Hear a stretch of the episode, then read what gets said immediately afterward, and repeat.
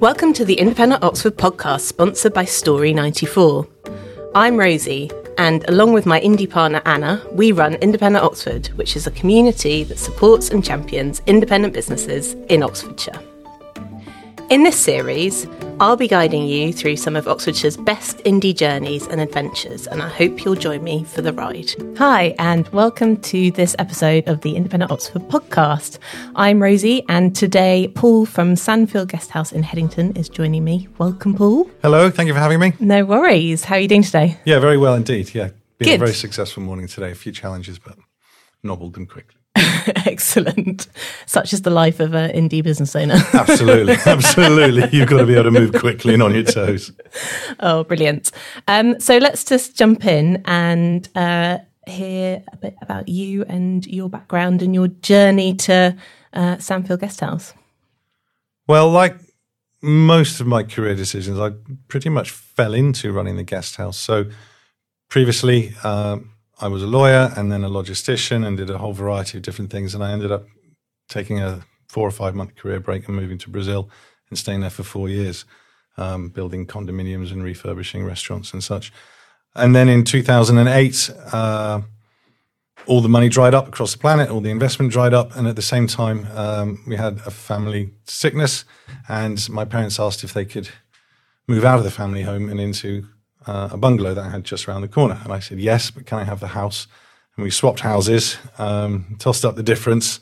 And so in 2009, having worked for about six months refurbishing the house and getting internet sorted out and en suites and such, I had my first guest almost exactly 12 years ago to the day today. Wow. And since then, I just haven't looked back really. I've had so many different different hats and different careers on in the past. Th- This one is is the one that has really, really sat tight. So having done it for 12 years, it's, it's by far and away my, my favorite job that I've had. Okay. So you really enjoy the kind of the hosting, the hospitality of it. Yes, I think it's that. I don't think I well, I can't think of a more social livelihood because you're literally inviting people into your home. And so for me, one of the most rewarding things is helping people who are visiting Oxford, and that could be by virtue of the fact that I'm surrounded by hospitals. It could be um, giving people the space and the comfort they need so they can focus their energies where they need to be focused on on um, siblings or spouses or family who are in the hospitals, um, all the way through to using my knowledge of Oxford City, having lived there most of my life, a good 35 years or so, and I'm 44 now, and say, well, I wouldn't go there. I would go here, and here's a free option, and here's a hidden secret. You might want to do this, and the reward is when people come back and say, "Wow, had you not mentioned it, we just wouldn't have known about it. We just wouldn't have known." And so that that social interaction is really, really important, particularly now. And I'm working really hard to try and bridge the gap be- between myself and my guests in order to re-establish that relationship, really, and the variety of people that come through, all walks of life, for all different types of reasons. So you, you feel that you're, despite your fairly housebound running a guest house, you feel that you're still in the thick of it and you're still interacting with the rest of the world because they're coming through the front door. But I mean, that must be so rewarding. I know, you know, one of the, the best things about running in Independent Oxford is having conversations with indie business owners and meeting lots of people. And, you know, that's that's really interesting. But yeah, though, having those conversations, hearing people's stories is fascinating. And um, it, it's it's really interesting to to know that you were living in Brazil and what running hotels in Brazil or No, was it um, hospitality so based at all? I did. I did work in a hotel for a while, um, and on the northeast coast, but most of it was project management. So um, Brazil had been a- awarded. Um, I forget the sequence, but the Olympics and the World Cup, and so everyone was throwing a lot of money into building a lot of infrastructure there. And my way into that as a previously as a logistics project manager was to take the project project management stuff and then apply it to refurbishments or from the ground up buildings. Um, and that started because I was um, co-managing a hotel in a place called João Pessoa in the northeast. I met some people. I met some British people who weren't confident handing over oodles of cash to Brazilians whilst they were back in London, but they knew because I had a UK connection, then they could get back to me. And if I misspent their money, then they would have some recourse. So I ended up spending um, wealthy people's money um, building condominiums and all types of manner of bits and pieces. Then, when all the money dried up, the only money that was people were interested in spending tended to be quite dirty money. Um, a lot of it from Scandinavia, and I just wasn't interested in handling suitcases of krona. Hmm. So, I came, so I came home, much to my mother's pleasure. she thought she'd see me six months later, but it was several years.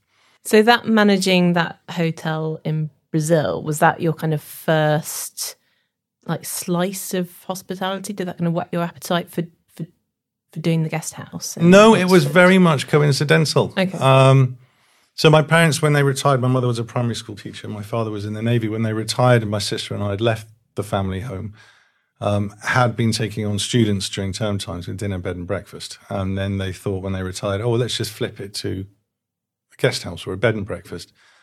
But after a couple of years, they remembered why they'd retired. So I grew up having people in and out of my home, people moving around. Um, being a forces brat, I was always used to going into a different dorm with different people, different terms, that type of thing.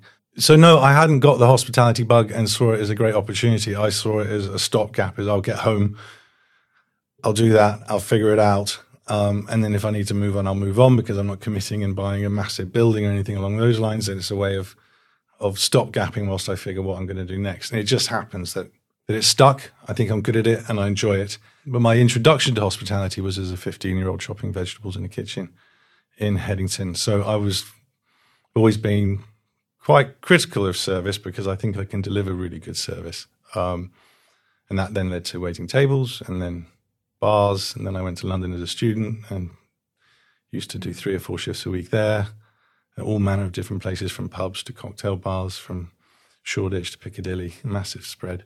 And so it, it, it was more of a natural progression. So I left the law because I knew I wasn't going to be very good at it.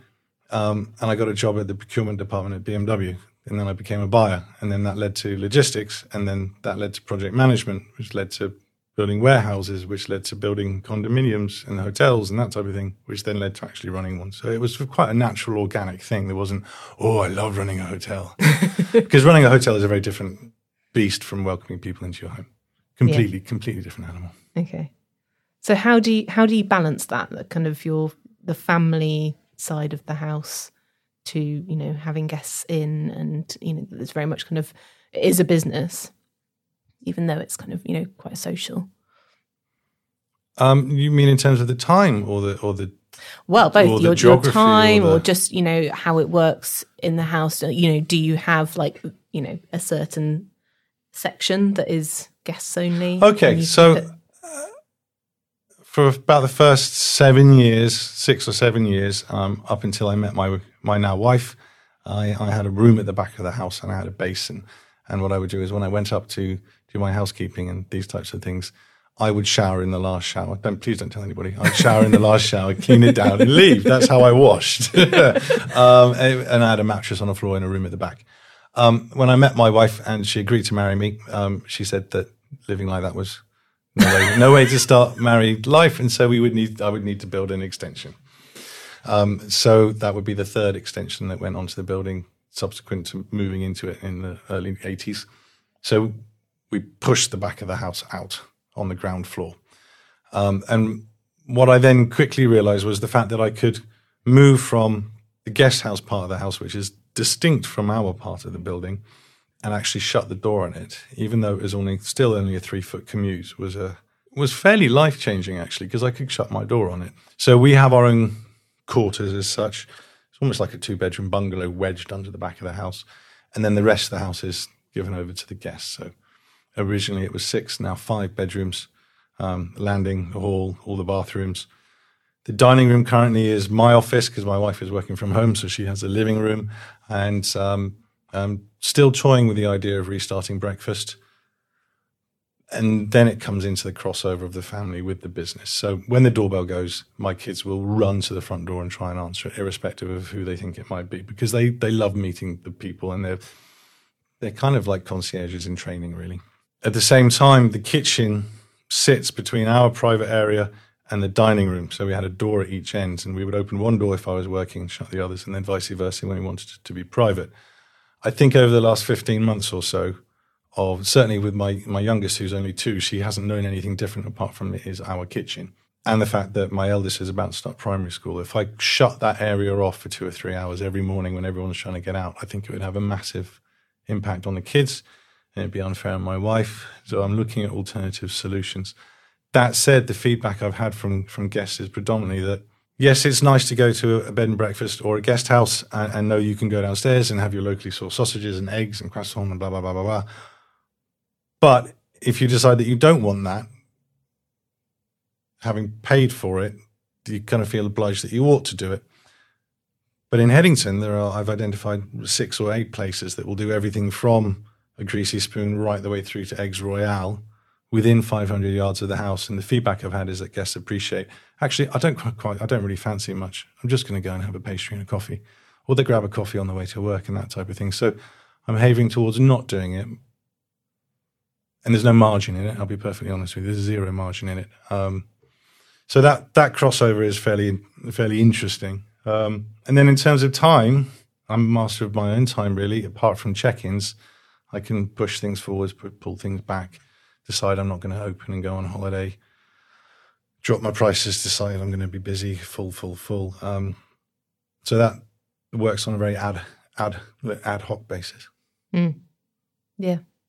Well, it's and it, it's great how it it's flexible and it does fit around your your life, and I think that's you know one of the kind of beauties of running your own business is that you can create this kind of flexibility in what you're doing, and yeah. you know make make it you know make your business fit around your lifestyle and your family. And the the building works in in both ways. So at Christmas, traditionally, close the guest house for a week or so, and when the doors are open and we've filled it full of family, it feels like it did when I was a kid. So none of that character's gone. It's still there, despite the fact that I can put a separation between the two and have one as a very professional thing and one as a very private bit. We can open the whole thing up and we have to have two Christmas trees now, one for us and one for them. You know, and, and, so we feel ever, ever so posh in that. But what, what, what I'm getting at is when my sister brings her triplets around, everyone's running and screaming around the house and there's aunties and uncles and that type of thing. And it just feels very familiar to how it was 10, 20, even 30 years ago. Yeah. Yeah, great. Wow, triplets. Identical girls in London. Wow. Yeah. yeah. when mine are difficult, I thank my, my blessed that uh, I'm not as I'm not as gifted or as blessed as her husband. oh, amazing. Well, I think, you know, yeah, as you say, the good thing about, you know, not doing the breakfast is that you can support other local businesses and and kind of foster those relationships and almost yeah. kind of create this um, like community that that is kind of you know from Sandfield and and you know going out to Headington and into town. Absolutely, and having absolutely. and having that local knowledge is just invaluable for for guests and something that you would never get if you were staying, you know, at the Premier Inn or you know somewhere that's really Other soulless. and, are available. Yeah, yeah. Get that in in there quick. Um, yeah, and it, it, it gives me back a good three hours a day, or rather, I'm not giving out three hours a day to potentially cook one poached egg and, and watch people pour themselves coffee. Mm, yeah, absolutely.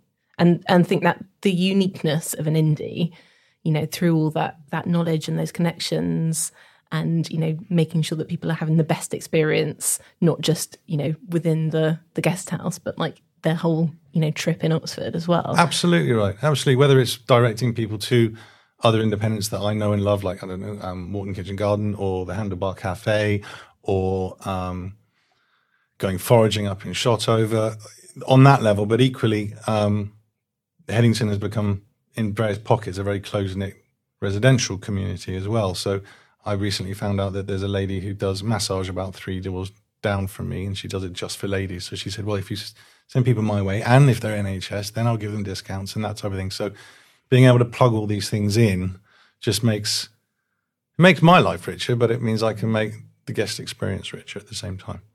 Yeah, absolutely. You're creating that network for you as well as them. Absolutely. Yeah. So of course, I had to get a free session for my wife before, you know, try before you buy and all that. So it, it I think everyone has realised, um, or rather, the importance of collaboration and those connections has come into really sharp refrain over the last year, year or 15 months or so. And I think on a localized level, that's starting to coalesce now. And then it's starting to break out of that at the same time. Those little coalesced groups are starting to interconnect as well, and it's it's a wonderful thing to want to witness, but also to be part of. Yeah, absolutely. So, what what do you where do you kind of draw inspiration for the service level that you provide and just your kind of you know the environment that you create within the guest house you know is it from your you know numerous hospitality jobs over the years or kind of networks with other hotels and, and guest houses i think the, networking with other hotels and guest houses is stronger on a national level so it's a very good way of gauging how a market might react to not doing breakfast or to not providing biscuits because you can't find a sustainable way of packaging them and that type that type of thing. Um, but in terms of the inspiration, or rather, what drives my service levels is trying to deliver what I would like if I was to go through a similar experience. Um, and having grown up traveling and having worked in various bars and restaurants, and some of them been in hotels and some of them haven't, um, having a very good handle on why I would criticize service or why I would be impressed by a way to doing something that was slightly unusual um, or going above and beyond. If I can, if I can preempt what a guest would like before they even think to ask it, that's that's what I try to achieve. Um, and it can be very very simple things. So I had someone yesterday ask me what the checkout process was this morning, um, and in responding to them in a text message because they didn't want to come downstairs. I said, and you can feel free to leave your car on the driveway as long as you like, because I know I haven't got anyone coming until tomorrow. His reply was, Oh, I was just about to ask that. And for me, I'm like, Yes, massive, massive win. It's a small thing off, it's no skin off my nose, but it can have a massive impact on the guest. So continually trying to preempt what a guest would like, why they might want it, the types of things that they might want down the line is absolutely key, which is why direct booking so I can have a have a relationship with the guest before they even arrive is a really really important thing. Um, if I know that they're coming because their husband's having a stent, or they're coming because it's a a, a romantic getaway, or they're coming because it's someone's birthday, or they're just coming for whatever reason, then I, I, I can kind of be geared up when they come in to provide what they might need if I've not already done so. And in terms of the inspiration, it, it goes back to the to the style of the house really, and I want the building to remain my family home. It has that feel about it. But at the same time, I know I need to be professional with things. And the, the, the thing that sits very comfortably alongside that is, is Oxford itself. So massively rooted in tradition, just absolutely secured there with lots of idiosyncrasies, and clocks that don't tell the right time because we're 13 or whatever degrees it is behind London, and you don't talk to someone if they're wearing subfusc because they're having an exam. And all that weirdness that other people would see it is, is very normal and regular and traditional for Oxford. At the same time, 700 yards from the house was, is where the Oxford AstraZeneca jab was designed and finished off. And there are people constantly, they're only in Oxford to push envelopes and break barriers and go new places and innovate and these types of things. So I, I very much see, and it only dawned on me a few months ago that that's how I approach the house. I want it to be rooted in the family. It's the third generation. My kids will answer the door. Please expect that when you come, and all and all that good stuff. And that Christmas, it is Christmas, but at the same time, embracing things um, like a digital guidebook so people can have a bit of an idea before they get here. Um, using text messages and WhatsApp to communicate with guests whilst they're in, so everyone will get a message first thing in the morning. I hope you had a comfortable night's sleep. If there's anything you need, and if I'm going to be out in the afternoon or in the morning, let people know where I am so they can find me.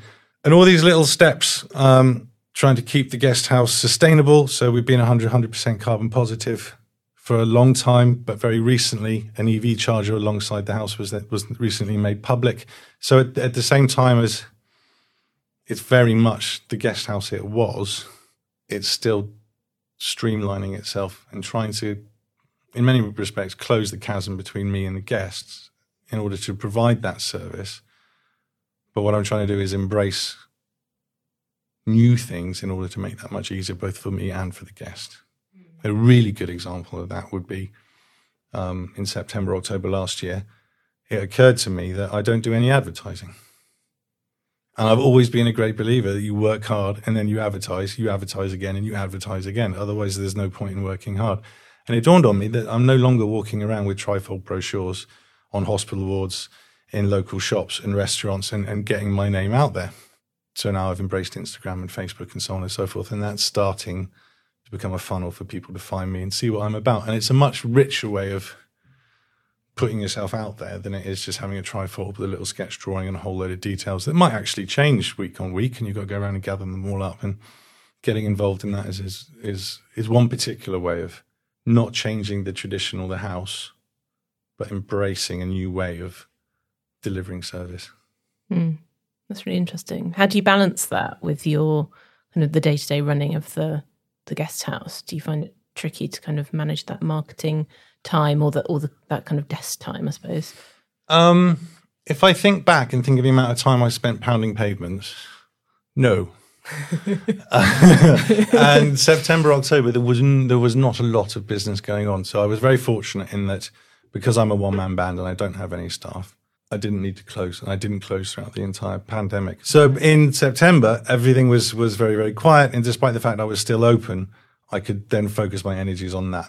What I always knew was going to be difficult would be the transition between full lockdown when there were lots of nurses who couldn't go home because they were shielding and hospitals were block booking, you know, weeks and weeks back to back to parachute people in.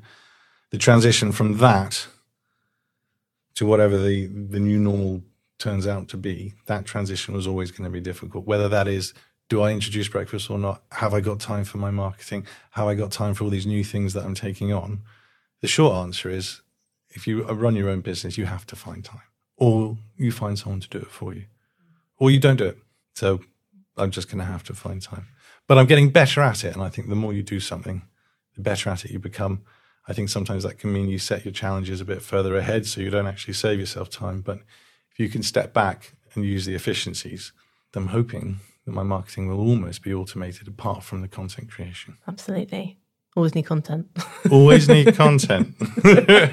yeah, it's really interesting to hear you kind of compare the, the guest house with Oxford and that kind of weird mix of very old traditional, slightly kind of kooky traditions and that new fast paced kind of technology moving forwards. I think that's really, really interesting. And, you know, how those worlds kind of collide and sit together and and actually kind of muddle along quite happily. I think they're really good bedfellows, actually. And I think in many respects it's the tradition that allows for the innovation because everyone knows what the drill is. A bit like the reason why you wear school school why you wear a uniform to school is you don't have to make a decision in the morning. You just know that's what you do. And because of those traditions, everyone knows where they are and they can focus their massive minds on discovering DNA or um, historical insights or art or whatever it is, because it's such a broad spectrum of things. But it's the, the city is constantly pushing, constantly pushing. Looking at the, um, the the carbon targets that Oxford City have set, being one of the first cities to restrict movement of vehicles so you can't drive in unless you are an electric or a pedal power type vehicle. All that stuff, it's, it's pervasive throughout the social, the council, the governance, the reason why Oxford is such a famous city. And I think that that spreads spreads into the buildings and the people. And Sandfield Guest House is, is just one example of that. Mm, yeah. So tell us a bit more about your sustainability uh, like work and, and, and how you've kind of embedded that within the guest house. Uh, so when my son was born, uh, a very dear friend of mine, uh, who is a is a uh, it was a head druid, would you believe? A very very beardy individual who lives on the south south coast. We were we were chatting, and he said to me, "So what what will you do when Cameron, my my son, in ten years' time says, so Dad, you, you knew all about this. It was coming. What did you do about it?" And at the time, my answer would have been, "Well, I just sat and watched it on TV, didn't I? what else am I going to do?" So I, I, I started to seriously think about what I could do to limit the impact that both the guest house and the family had on the environment, whether that was local or national or international. So I went for some easy wins first. The boiler was 29 years old. Um, I had it serviced once. And wow, that's and good going. Yeah, it, well, it is, but at the same time, the efficiency numbers were just, I mean, it was almost pointless having the thing. So we replaced the boiler, and in so doing, I was very interested in the, in in the cost savings it was going to produce. So that led me to measuring how much energy we were using, which then led to vehicles and cars, and I started to develop an idea about how much carbon the building, including us as a family, was producing. And then I found um, a couple of other easy wins and contacted a company called Carbon Footprint Limited, and they gave me a what turns out to be quite a simple calculator to figure out much more accurately how much carbon we were producing. Um, so that was everything from what type of car do you have, how many miles do you do, how many bus journeys do you do, what type of light bulbs do you have, what's your EPC rating, smart switches, the the whole gamut really. So once we'd established how much carbon we were producing, the organization then helped me to offset it. So they have a, a whole suite of projects globally that are designed and they funnel money into designed to reduce carbon emissions globally. And you can pick and choose amongst them. I picked some from South America for fairly obvious reasons now, um, some hydro over in India. And, and then I realized and discovered just how cheap it was to offset our, our carbon footprint. And it was less than £10 a month for an eight bedroom building, family of four with guest houses, with guest house people no cavity wall insulation, none of that, really leaky building. Um, and so I thought, well, my parents aren't doing anything about it, so I'll just overcompensate. So I overcompensated a chunk. I think I got to about £15 a month. And that was all fine. And then I started to read about greenwashing and offsetting, putting the solution somewhere else, not locally. And Oxford has a massive pollution problem. And removing guilt for using a vehicle why would you? Why you know if you're going to offset it? Well, I'll just drive to the shop. Doesn't matter. It's been dealt with. But it's no. It's been dealt with in Hong Kong or India or Russia or wherever these projects are.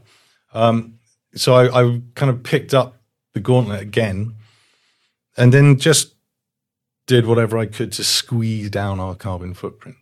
So all of the light bulbs in the building, um, I was going to phase them out. I just got rid of them and gave them to people who could use them, for various charities. Replaced it all with LEDs I installed smart switches that talk to Alexa, so they will come on an hour before dawn, they'll go off, or an hour, they'll come on an hour before dusk, that type of thing, to manage the energy usage there. As white goods died, went for at least A plus plus or three pluses to reduce that then there. All of our food is composted. Um, and the most recent endeavor has been trying to minimize the amount of single use plastic that comes in and therefore out of the building. And that's been a particularly unique challenge, particularly unique challenge. Um, simply because little packets of coffee, bin liners, packets of milk, biscuits are a nightmare. I can't find a source of biscuits. People have said, you could bake your own. I could, but then how do I store them without putting preservatives in them to keep them and all the rest of it? So I'm actually thinking about knocking biscuits on the head in a minute. But I'm getting there. And I think providing I don't stop trying – then there's not really much else I could be doing. Um, I've just found a source of toiletries uh, where the packaging is compostable, so this is exciting. Jericho Coffee Traders, I've been working with them for some time now. They're nearly online with coffee bags, so I can get rid of instant coffee, which is an, an awesome thing, but also get rid of the plastic packaging that goes with it. But there, there does come a point where you have to make a decision. Do I continue trying to eliminate plastics and therefore eliminate things that they contain?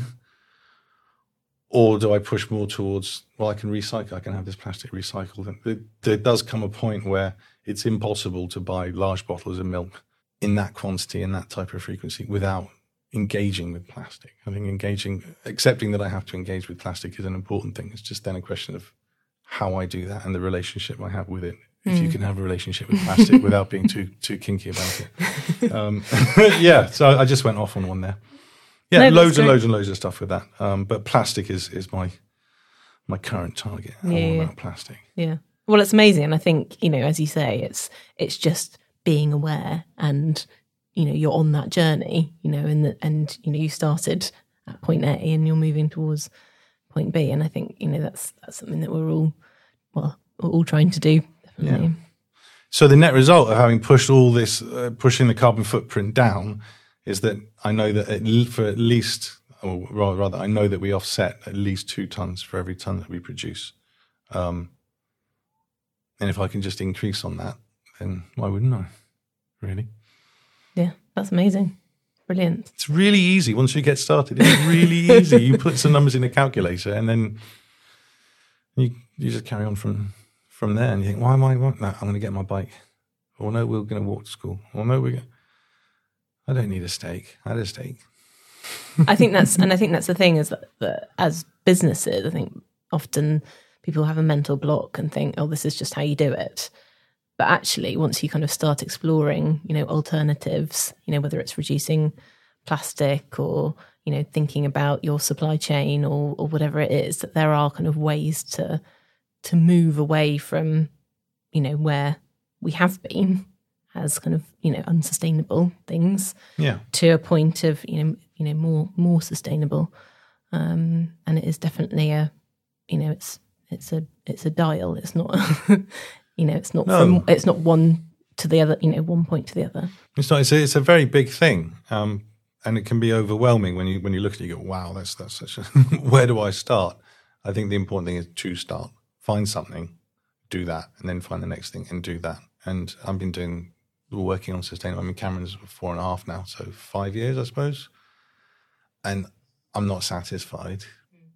but at the same time, it, it it's it's quite exciting to pursue it and to chase it down and go, I found milk containers I can recycle. Yeah. And my wife just looks at me like I'm mental. She gets it, but she's like, why are you getting excited? Why are you getting upset about biscuits? They're just biscuits. I'm like, I know, but they're single use plastics in guest rooms.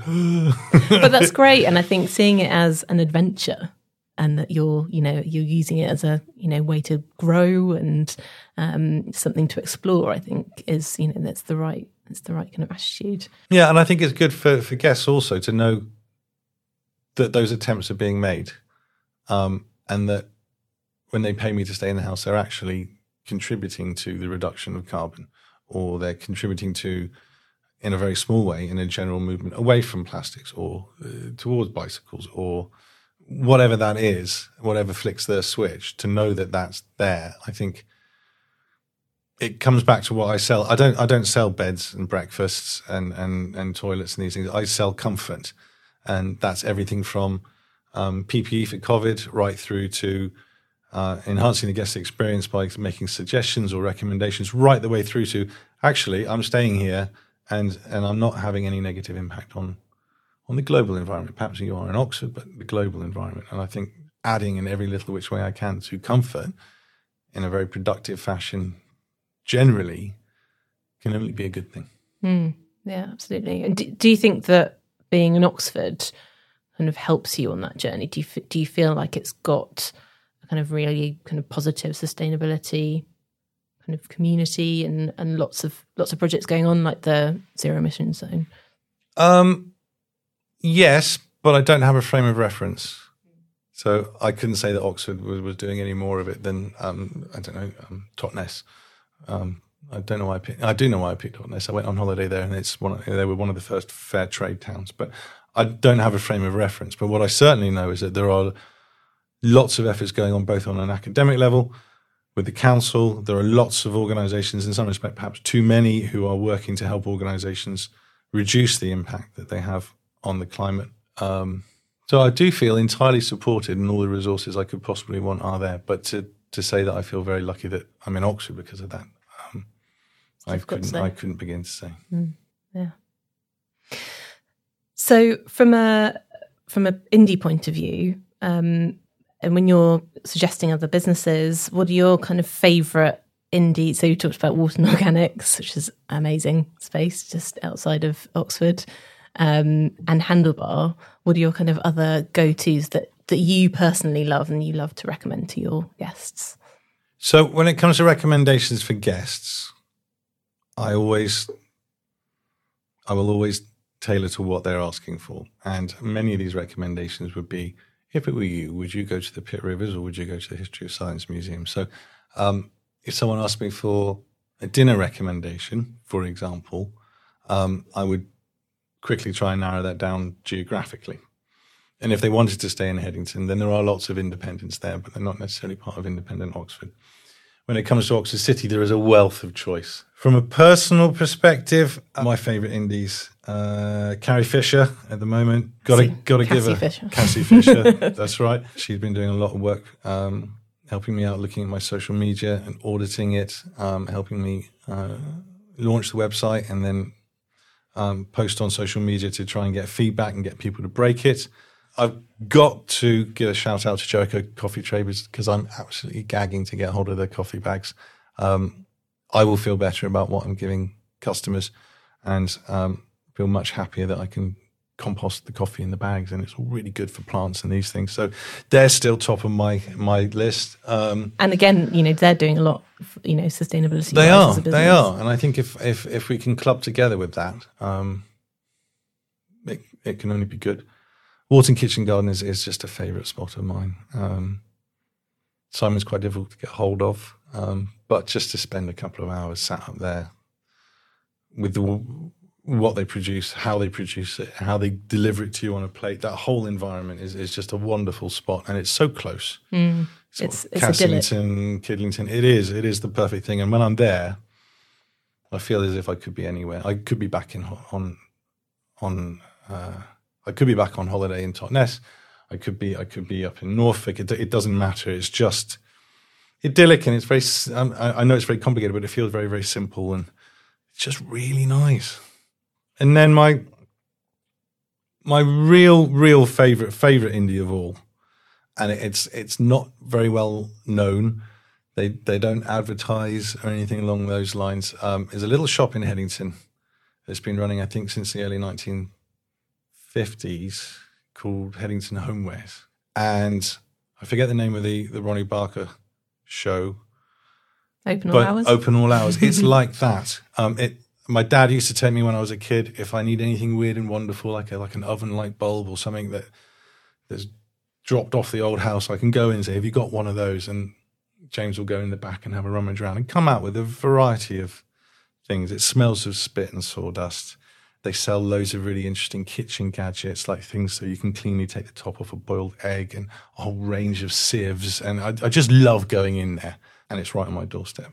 So, not one for the guests. They don't often need to go and buy randomly sized plugs, that type of thing.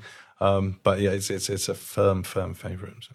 Amazing. Yeah, there are there are some amazing like little shops like that around Oxford. And there's Sylvester's on um, Magdalen Road as well, which Yeah. is kind of similar. Um, and it's yeah, fantastic. You could always whatever you whatever you need if you're in an emergency situation, they'll have it for Go you. in. Have you got one of them? Yeah, yeah, Oh, I haven't got one of them. What's it for? Oh, okay. I'll you that instead. Brilliant. If you if it doesn't work, bring it back. Okay. Good. yeah, exactly. Yeah, amazing, amazing businesses. Handwritten receipts and all that stuff. Um, it's been great to chat today, Paul. Um, could you just share how listeners can find you online before we go? Yeah, so um, the first spot would be my website, which is sandfieldguesthouse.com. Um, I like to think, particularly because it's all singing and all dancing and you, and it's got a 3D virtual tour and all these types of things on it, that that would be your go-to place for FAQs, contact details, that type of thing. Um, as I mentioned earlier, kind of September time, really started pushing hard on the Instagram. Again, um, all my contact details are there. You can hit me up with a direct message. Uh, there's a VIP list, digital guidebook. So I would say the two places would be my website or my Instagram, and the Instagram handle is at Sandfield Guest House. And I always get back to you quickly because it's just me. and my wife berates me for being on the phone, but I will get back to you almost instantaneously, I'm sure of it. No, that's that's good service. Um, great to chat to you today. Thank, Thank you so much for having me. You've been listening to the Independent Oxford podcast, sponsored by Story 94. You can find out more about our community at independentoxford.com. If you enjoyed this episode, please do rate, review, and subscribe to help more people hear indie stories from across Oxfordshire. Bye for now.